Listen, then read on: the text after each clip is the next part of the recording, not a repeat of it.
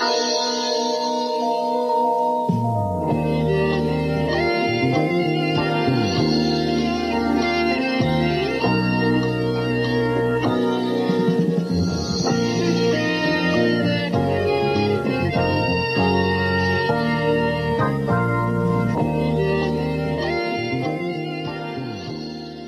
Abend, bentornati ad un nuovo episodio di Tisana all'arancia. Eccoci finalmente in questa ah, calda serata di... Oddio, in realtà non è più fine luglio, porca miseria, sta volando l'estate. Meno male, ce la leviamo subito di torno. Ah, meno male. Beh, quando arriva settembre... Ah no, aspetta, settembre mi piace ancora meno. Bene, quindi quando è che arriva ottobre... l'autunno, le zucche, Halloween. Andiamo direttamente a Natale, partiamo direttamente con Capodanno 2000, 2023, così almeno ce li togliamo di mezzo questi due anni che, diciamocelo, sono stati un po', un po' una merda, senza se e senza ma. Questo episodio finalmente è uscito, purtroppo non sono riuscito a pubblicarlo entro i limiti rispettati di solito, quindi il lunedì, però ho cercato comunque di sforzarmi al massimo eh, a causa di impegni, non ho potuto, ragazzi, questa volta non è colpa mia, questa volta non è colpa mia, però comunque il martedì è uscito, quindi adesso voi lo starete ascoltando in qualsiasi momento, non deve essere più per forza martedì, perciò detto questo, queste informazioni sono superflue. diciamo quindi che prima di iniziare tanto vale ricordarvi appunto l'appuntamento solito con il canale Twitch, con il canale Telegram con il gruppo Telegram di Tisana all'Arancia e dove ho fatto una domanda un po' particolare questa volta che ho esteso anche ad Instagram che ormai ho proprio cominciato ad utilizzare anche quello per fare delle domande e ci sarà proprio uno spazio dedicato proprio alle risposte di Instagram che sono state molto carine anche questa volta. Quindi, senza indugiare oltre, direi che possiamo cominciare in questa nuova puntata di Tisana all'Arancia di un'estate inoltrata in cui torniamo veramente indietro con la fantasia.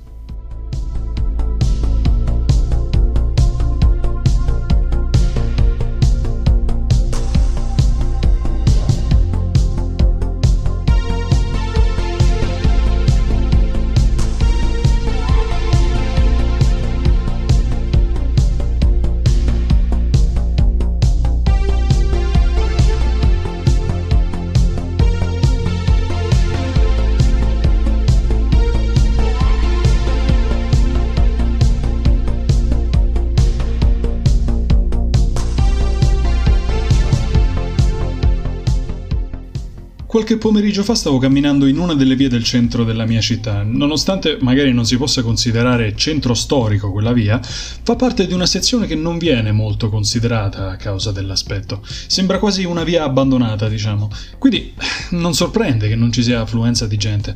Verso la fine di quella via, o l'inizio, insomma, a seconda del punto di partenza, si trova un vecchio negozio abbandonato. Saranno ormai più di 17 anni che ha chiuso, ma nessuno lo ha mai acquistato per farci qualcos'altro. E per questo ci sono ancora in vetrina loghi e marchi adesivi rimasti lì per tutto questo tempo. Si trattava di un negozio di giocattoli, eh, che piuttosto grande in realtà. Prima che esistessero i Toys Center, una società che aveva molti punti vendita lungo il territorio italiano era La Giraffa. Chi è cresciuto nel Lazio si ricorderà senza dubbio Super 3. Durante le interruzioni pubblicitarie dopo gli spot di giocattoli, Hot Wheels, eh, Super Liquidator, molto spesso mettevano una chiusura di una manciata di secondi, due o tre secondi, per comunicare al pubblico che quel prodotto era disponibile nelle giocattollerie della società La Giraffa. Lo puoi trovare nei migliori negozi di giocattoli e nei negozi della Giraffa. Ecco, quel negozio di cui vi parlavo, ai tempi faceva parte della catena La Giraffa ed è stato davvero un punto di riferimento. Vendeva di tutto, dai giocattoli per i più piccoli ai videogames, passando per le carte di Pokémon e i set Lego. Ora, non so perché sia andato fallito. A un certo punto ricordo che sugli scaffali avevano sempre gli stessi prodotti, senza mai niente di nuovo. Non so, forse avevano smesso di distribuire gli ordini a quel punto vendita, ma sta di fatto che per questo motivo i clienti hanno smesso di andarci. Il mercato va avanti, escono nuovi prodotti, perciò se la gente non li trova lì, va a cercarli altrove. E un giorno, inevitabilmente, il negozio ha chiuso. Nonostante però all'interno non ci sia più rimasto niente, sulle vetrine poste sulla facciata posteriore del negozio vi sono rimasti tutti gli adesivi pubblicitari. Sono invecchiati, sbiaditi, coperti dalla sporcizia esterna del vetro, ma sono ancora lì. Passandoci accanto si può notare un vecchio adesivo esagonale che serviva a pubblicizzare il Nintendo GameCube, con tanto dell'iconico logo viola. L'altro giorno sono rimasto un po' a contemplare quell'adesivo, ripercorrendo com'era l'ala dedicata ai videogiochi del negozio. Oltre ai titoli per PlayStation 2 in esposizione c'era una teca di vetro dove ricordo che per un sacco di tempo c'è stato un modello di Game Boy Advance SP con lo schermo finto, serviva soltanto per esposizione. In più c'era una postazione di prova per una console che adesso però non ricordo più se fosse proprio il GameCube oppure la prima Xbox. Purtroppo, insomma sono svaniti questi ricordi a prendere polvere nel database. Ad ogni modo, in quel momento non ho potuto fare a meno di ricordarmi come tutti quegli scaffali all'epoca sembrassero altissimi, dei tragitti tra le varie stanze e i diversi prodotti. Tutta una serie di ricordi e sensazioni che una certa opera ha riassunto con una sola parola.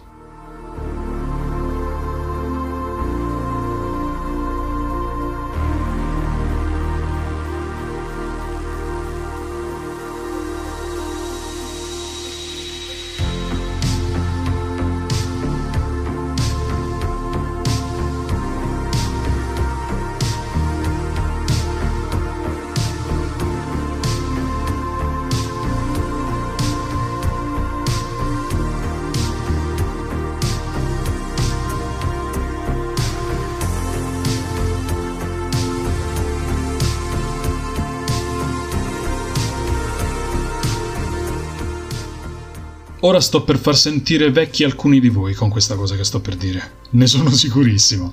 Perciò sedetevi, prendete un bicchiere d'acqua, che con questo caldo poi non si sa mai. Anche un po' di magnesio, magari vista l'età. Scherzi a parte. Pronti? Ok. Uno, due, tre. Quest'anno La profezia dell'armadillo, il fumetto di Zero Calcare, compie dieci anni dalla sua uscita. Siete ancora lì? non ci crede nessuno, dai, D- diminuiamo di un anno, no? Cioè, tanto il 2020 tanto non conta. eh, ragazzi miei, non sarebbe male, soprattutto considerando che nel frattempo ci hanno pure fatto un film sulla profezia dell'armadillo che di, di, è un po' discutibile, ma non è su questo che ci soffermeremo oggi. No, no, oggi ci manteniamo sulla versione cartacea. La parola che menzionavo prima dello stacco musicale, effettivamente, è un termine che aleggia un po' per tutto il racconto, e soltanto nella tavola finale arriviamo al significato, colpendoci come un treno in corsa. La parola in questione è leggerezza. Ma facciamo un attimo di chiarezza per chi non avesse mai letto la profezia dell'armadillo. Il protagonista, come al solito lo stesso Zero Calcare, protagonista delle sue storie, un giorno riceve una lettera in cui viene a sapere della morte di Camilla, una sua amica d'infanzia e primo amore. Perciò comincia un viaggio tra presente e ricordi di gioventù nella vita di uno zero calcare quasi trentenne in una rebibbia caratterizzata dal suo stile inconfondibile. Questo non è un racconto che elogia e idealizza il passato come altri prodotti che abbiamo visto negli ultimi anni, ma anzi tratta il passato più come qualcosa che è successo e che purtroppo non tornerà più. Un ricordo legato a Camille, era proprio questa sua necessità, questa sua voglia di cercare una tanto agognata leggerezza, ma Zero non capisce mai davvero di che cosa si tratta, ponderando quindi sulla natura di questa parola e su cosa avrà mai voluto dire. Una leggerezza che in realtà è legata alla semplicità dell'infanzia la spensieratezza di quando si è bambini e si passano i pomeriggi insieme, sognando e facendo progetti enormi senza mai prendere in considerazione le difficoltà che potrebbero pararsi lungo la strada, senza preoccuparsi di quanto questa situazione durerà ancora, perché in quel momento non ci sono preoccupazioni. Già altre volte abbiamo parlato dell'innocenza e spensieratezza della nostra gioventù. Il passaggio dall'età giovanile all'età adulta rappresenta un passo verso l'incertezza. Noi abbandoniamo quel velo di sicurezza che ci ha ricoperto finché non abbiamo fatto il primo passo verso il mondo del lavoro, o almeno che ci proviamo. Bisogna dire che la leggerezza della profezia dell'armadillo si confà molto a Tisana all'arancia, effettivamente. Quella nostalgia dei tempi che furono, diciamo. Questo perché lungo tutta l'opera noi vediamo la vita di Zero come era quando lui e i suoi amici erano giovani rispetto alla vita di adesso, fatta di stenti e in una società che ancora oggi non smette mai di sorprenderci, ma per il verso sbagliato. Quando poi alla fine cogliamo che cos'è davvero la leggerezza di cui parlava Camille, diciamo porca Eva, era davvero bello. Se avete seguito anche semplicemente i video della pandemia di Zero Calcare, Rebibia Quarantine, avrete notato le caratteristiche caricaturali dei suoi disegni. Nei fumetti, inoltre, quando vengono mostrati dei personaggi secondari, spesso questi hanno la forma di personaggi provenienti da altri media o film o cartoni che hanno caratterizzato la nostra infanzia. L'esempio che viene più alla mano è la madre, che viene rifatta con le sembianze di Lady Cocca dal film di Robin Hood della Disney, per dirne una. Oppure il ragazzino a cui Zero fa ripetizioni alle fattezze di Blanca di Street Fighter 2. Così è. Quello che traspare da, questi, da questa scelta di design è un elemento che in realtà esploreremo più avanti. Devo confessare che purtroppo l'ho recuperato un po' tardi il fumetto, credo settembre 2016 su per giù. Se mi capitasse di rileggerlo oggi, e mi piacerebbe effettivamente molto, sono sicuro che lo vedrei con occhi molto diversi. Proprio quel senso di leggerezza, non ero sicuro di averlo colto appieno. Soltanto ripensandoci col senno di poi, dico, oh, ora ho capito di cosa si trattava. Dopo tutto questo tempo. È da qui che ho preso ispirazione per la domanda sul gruppo di Telegram e nelle storie di Instagram. Ho chiesto proprio di raccontarmi un'attività o un gioco che facevate da piccoli, per simboleggiare e testimoniare questa leggerezza della profezia dell'armadillo.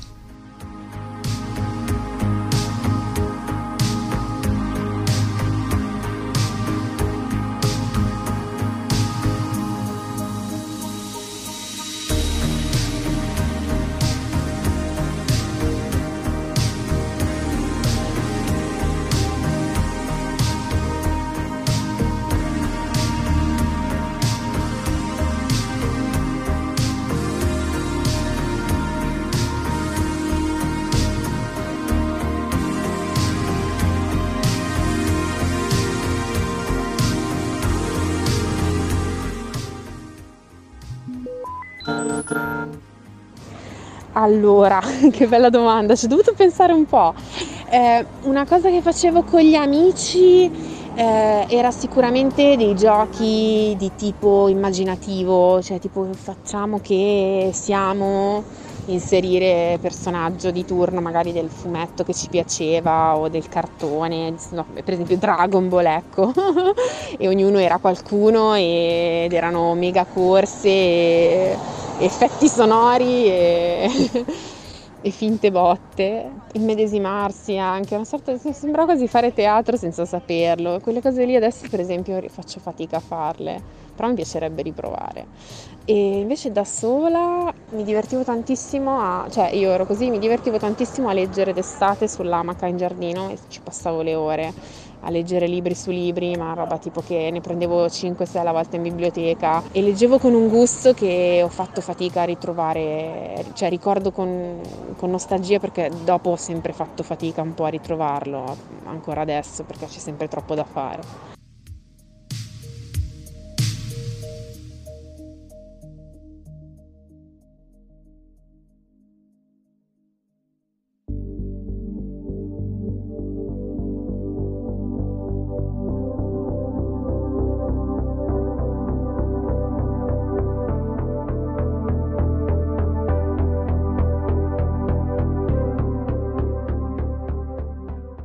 Ora che finalmente abbiamo la possibilità di vedere più tranquillamente i nostri amici la sera, anche perché vi sfido a uscire a prendere qualcosa da bere alle 4 di pomeriggio col sole che, detto alla romana, ven coscia, possiamo anche ricominciare con quei momenti di pura nostalgia in cui ricordiamo i tempi di quando eravamo piccoli. Allora, qua, raga, non c'è nessuna scusa che regga. Almeno una volta nella vita tutti abbiamo passato una serata con gli amici a cantare a squarciagola le sigle dei cartoni animati. Quelle volte in cui, se per sbaglio su YouTube YouTube capita di mettere qualcosa di legato alla gioventù, boom, è la fine. Arriva una valanga di proposte di Oh, metti questo! Raga, ma che figata era quell'altro! E così via, e si parte per un viaggio lungo il viale dei ricordi, che è attraverso uno stream of consciousness, ricordi che entrano, ricordi che escono, e ogni sigla un coro unanime. E ogni 5 minuti un brindisi cordiale. Basta! Anche biscotti. Erano anni che non mi divertivo così. Davvero non ci credo che non vi sia mai capitata una cosa del genere. Non parlo tanto delle serate karaoke ai locali, perché diciamolo, anche in quei casi si creano proprio dei rave party a, a, base serie animate, ma anche semplicemente la sera a casa di un membro della comitiva con YouTube davanti, come dicevo prima, e appunto mettendo i video in questione. Possono anche non essere solo le sigle dei cartoni animati, ma anche spot pubblicitari di prodotti che risalgono a quegli anni, merendine o snack che a un certo punto hanno smesso di distribuire, come il Kinder e Pipo che a quanto pare sta per fare un ritorno, il Mr. Day con quel medaglione di cioccolato bianco in mezzo che appena lo provavi a mordere ti si spaccava l'arcata superiore dei denti e tutti gli zuccheri che aveva entravi in un trip accompagnato dal bianconiglio con l'orologio che lo agita davanti dicendo è tardi. ecco, diciamo che a pensarci bene, oddio, sai, mi è tornato in mente c'era un gelato che non distribuiscono più da un po' di anni ormai. La struttura era simile a quella del cornetto algida. Uh, ora però in realtà non ricordo se fosse proprio una variante del cornetto, ma anziché avere il cono in cialda, aveva il cono fatto interamente di cioccolato. Una roba strepitosa. D'estate un po' meno, beh, visto che bisognava sbrigarsi a mangiarlo prima che si sciogliesse il cono, però non era male per niente. Oppure, raga, i frollis, quei cazzo di biscottini di pasta frolla e cacao con la granella di cereali, quanto erano buoni. Tra l'altro, su YouTube c'è una ragazza che ha ricreato la ricetta per farli in casa, sia la versione con i sapori mischiati, sia quella completamente al cacao. Visto che durante il lockdown di marzo 2020 in moltissimi si sono dedicati alla cucina, beh, diciamo che questo può essere un buon modo per mettere a frutto quei pomeriggi.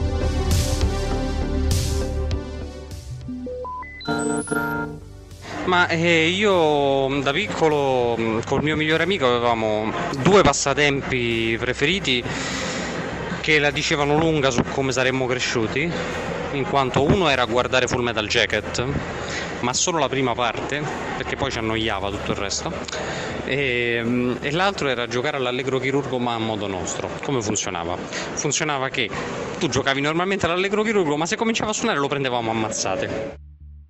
È il momento dei messaggi di Instagram, eccoci qui, quindi ricapitolando alla domanda che vi ho fatto, quindi di raccontarmi un'attività di gioventù, un'attività che facevate con gli amici, che siano magari i giochi d'acqua d'estate, le nerdate o eh, le sale giochi, che ne so, condividere fumetti con i compagni di classe, ecco per esempio questa è una cosa che mi ricordo che facevo con i Topolino, con alcuni dei miei amici compagni di classe, poi crescendo insomma si passa ai fumetti Marvel, cose un po' più impegnative, però Lasciamo spazio alle vostre risposte. Allora, la prima è mettere i gettoni in comune con il più bravo per riuscire a vedere il finale di un gioco.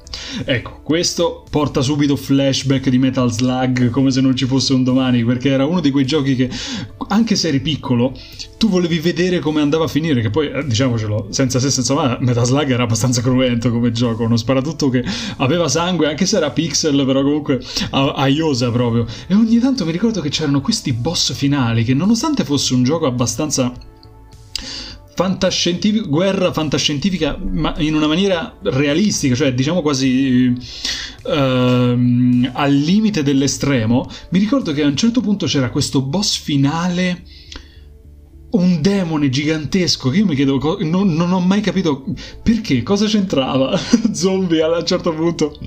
Però era sempre bello, sì, serviva l'aiuto di un adulto, diciamo in questo caso. Le forbici dalla punta arrotondata, come diceva Giovanni Mociaccia sempre in, uh, in, presenza di un adulto. Passiamo al successivo. Abbiamo parkour e esplorazione di luoghi abbandonati con gli amici. Ecco, questa è una cosa che purtroppo non ho mai fatto, anche perché qui non è che ce ne sono di molti luoghi abbandonati, cioè è un luogo piccolo, quindi alla fin fine eh, siamo all'interno dei confini della città e non è che ci sta chissà che alla fin fine. Soltanto lungo il tempo, una volta che ero già grande, eh, edifici hanno cominciato a chiudere, quindi magari si poteva già andare in esplorazione utilizzando qualche, qualche arma impropria, diciamo, per sbarrarsi la strada, ecco.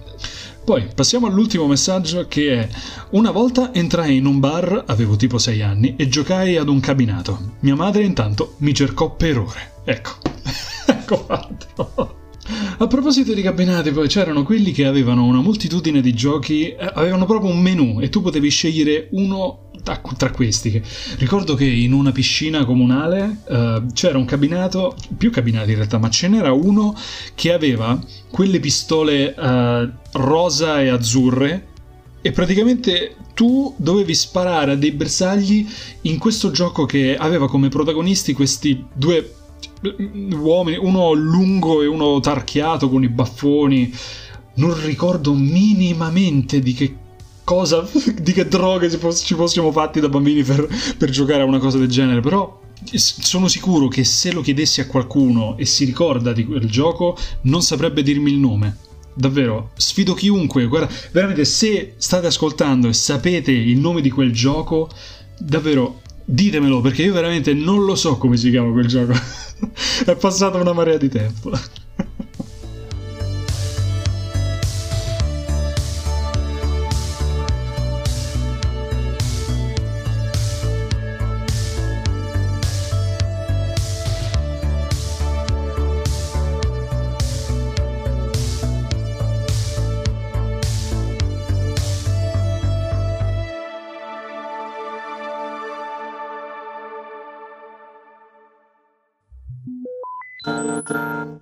Allora, dai ricordi che ho dei giochi eh, che facevo comunque con i miei cugini, loro no- sono stati i miei primi amici, avendo più o meno la stessa età, si cercava, poi tutti maschietti, si cercava di fare giochi divertenti, ma ovviamente se non si finiva il pronto soccorso eh, non era abbastanza divertente. Eh, mi ricordo che giocavamo ai cavalieri, però non avendo il cavallo ci, ci arrangiavamo con la bicicletta e invece delle, delle lance si usava le mazze di scopa, solo che la punta arrotondata non ci piaceva. Non molti si ricorderanno del gelato dove invece dello stecco si aveva la fionda, quindi era una cosa biforcuta.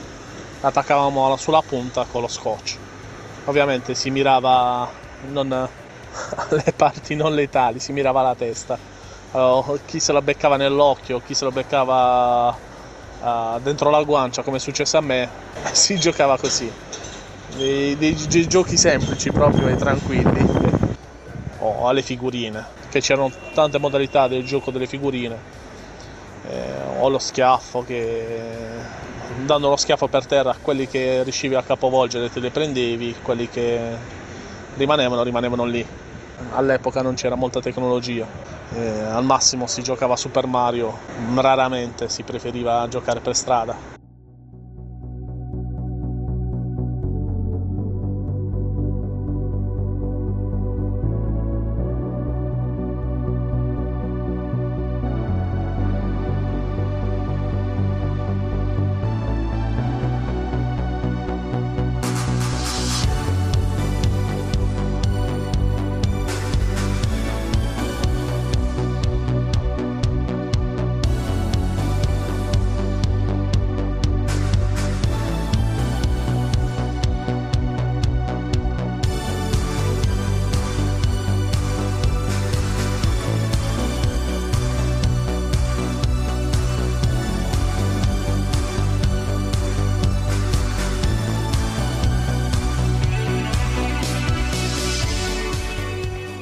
Diciamo che visitare con il senno di poi certe situazioni passate che hanno rappresentato dei momenti come questi lungo la nostra infanzia e gioventù ci fa sempre piacere. Metti, no? Per esempio, la pubblicità. Quanto odiavamo che gli spot interrompessero i programmi e i cartoni che stavamo guardando.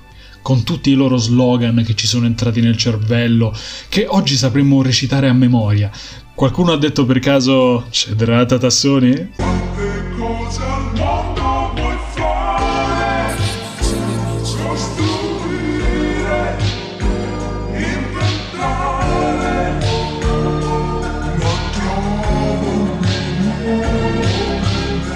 Ecco, appunto, parlavamo di questa cosa proprio in un'altra puntata insieme a Massimo Patelli e Simone Zangarelli in cui abbiamo proprio discusso delle società che cavalcano proprio queste wave per rimarcare la nostalgia, come nel caso della Tassoni.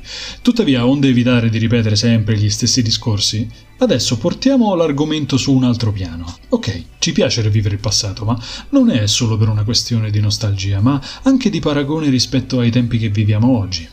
Perché avevamo quella leggerezza al centro della profezia dell'armadillo. Questo fenomeno ha un nome un po' più tecnico rispetto alla sindrome dell'età dell'oro, hauntology, che deriva dall'unione delle parole to haunt, verbo inglese appunto che si riferisce all'infestazione o perseguitazione da parte di una presenza quasi spettrale, e ontology, ontologia, come studio dell'essere. Il termine hauntology è stato coniato dal filosofo francese Jacques Derrida nel 1993 all'interno del suo libro Spettri di Matrix. Derrida parlava di come noi non incontriamo mai le cose materiali come pienamente presenti nel nostro tempo. Nelle nostre esperienze il presente è sempre mixato con il passato e il futuro e dal nostro punto di vista individuale noi attribuiamo un senso a qualcosa solo mettendolo a confronto con il passato e anticipando il futuro. Pertanto la ontology è un tipo di ontologia che si basa sull'essere non presente al 100%, inteso più semplicemente come spettro dell'essere. Ora invece il teorico Mark Fisher ha parlato di come nella cultura odierna la ontology abbia assunto un senso molto più popolare. Si riferisce proprio ad un ontology culturale, il modo in cui noi siamo perseguitati dai media, arte e intrattenimento del passato, proprio come dalle sigle dei cartoni animati, dagli spot pubblicitari, dalle Polaroid, di come noi cerchiamo paradossalmente di rivivere con nostalgia la nostra anticipazione del futuro tornando al passato. A causa della nostra condizione è come se avessimo perso la capacità di progettare qualcosa di davvero innovativo e futuristico, qualcosa di al di fuori di questo mondo. L'aspetto hauntologico di tutto ciò è che, ironicamente, cercando di rivivere e catturare le aspettative verso il futuro, noi ci rivolgiamo al passato, cercando di ricostruire come il futuro venisse immaginato all'epoca. Non solo i film, ma anche nei semplici video musicali ora cercano di emulare uno stile retro, utilizzando effetti visivi e sonori per ricatturare l'essenza 70, 80 e 90. Persino sul web i loghi e le intro dei canali YouTube o Twitch riprendono un'atmosfera synth anni 80. E lo stesso si può dire per il podcast che state ascoltando in questo preciso istante. Siamo più interessati ed entusiasti dal rivivere il passato piuttosto che a immaginare altri mondi, non solamente a livello estetico, ma anche musicale, con la Vaporwave, il ritorno della synthpop o l'hypnagogic pop. Questo riflette perfettamente la nostra condizione culturale descritta da Mark Fisher.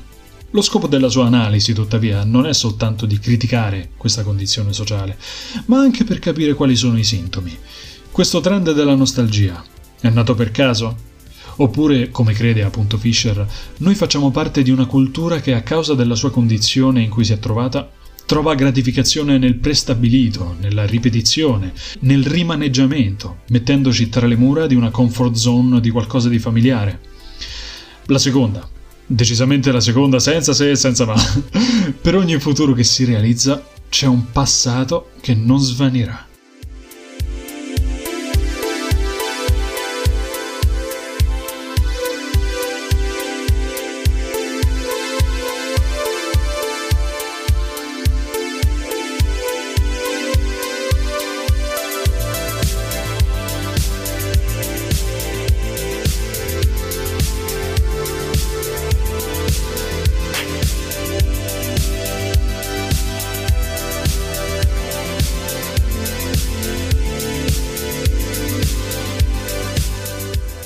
Ricordare il passato sarà sempre qualcosa che chi è cresciuto a cavallo tra gli anni 80 e 90 farà in maniera nostalgica. Come dicevamo nella puntata che ho menzionato poc'anzi, il passaggio verso l'insicuro mondo degli adulti porta con sé un grosso carico di responsabilità e questa cosa chiaramente spaventa. Perciò non solo ci rifugiamo nei ricordi, ma li viviamo anche in maniera retroattiva con gli amici, guardando il tutto con un sorriso. Per esempio, qualche settimana fa stavo avendo una conversazione con un amico che abita a Roma.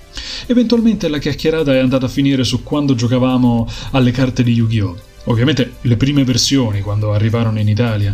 Lui ed io non siamo cresciuti insieme, essendo di due città diverse, ma è bastato un argomento come quello per entrare nel viale dei ricordi. Ed è incredibile come basti così poco. Le nostre esperienze in gioventù rappresentano un bagaglio che ci portiamo appresso ovunque andiamo e in qualsiasi luogo saremo troveremo sempre qualcuno con le stesse vicissitudini. Per concludere, vi lascio con una citazione di un film western del 1969 intitolato Il mucchio selvaggio. La frase in questione viene pronunciata in una scena di tranquillità, come una sorta di momento di tregua in mezzo all'azione. Ascoltatelo, lasciatevi trasportare. Prego. È un bel giochetto, sai? Rocío, ¿me gusta? Rocío, el agua para los frijoles. Ya voy, mamá.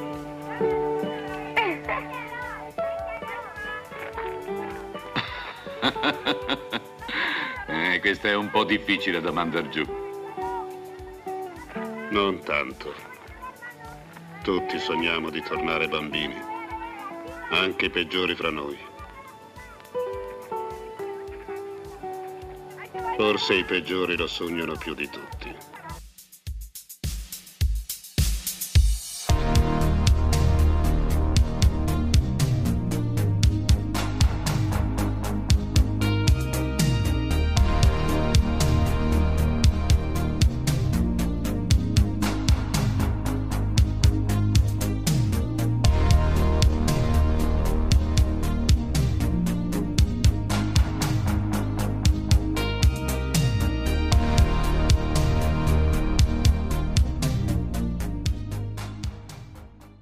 Detto questo, eccoci arrivati alla fine di una nuova puntata di Tisana all'Arancia. Ce l'abbiamo fatta anche questa volta.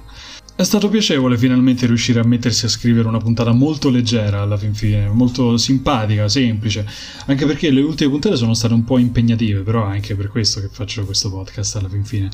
Perché chiaramente sì, è intrattenimento, però mi piacerebbe anche comunque lasciare un, un segno, un qualche cosa.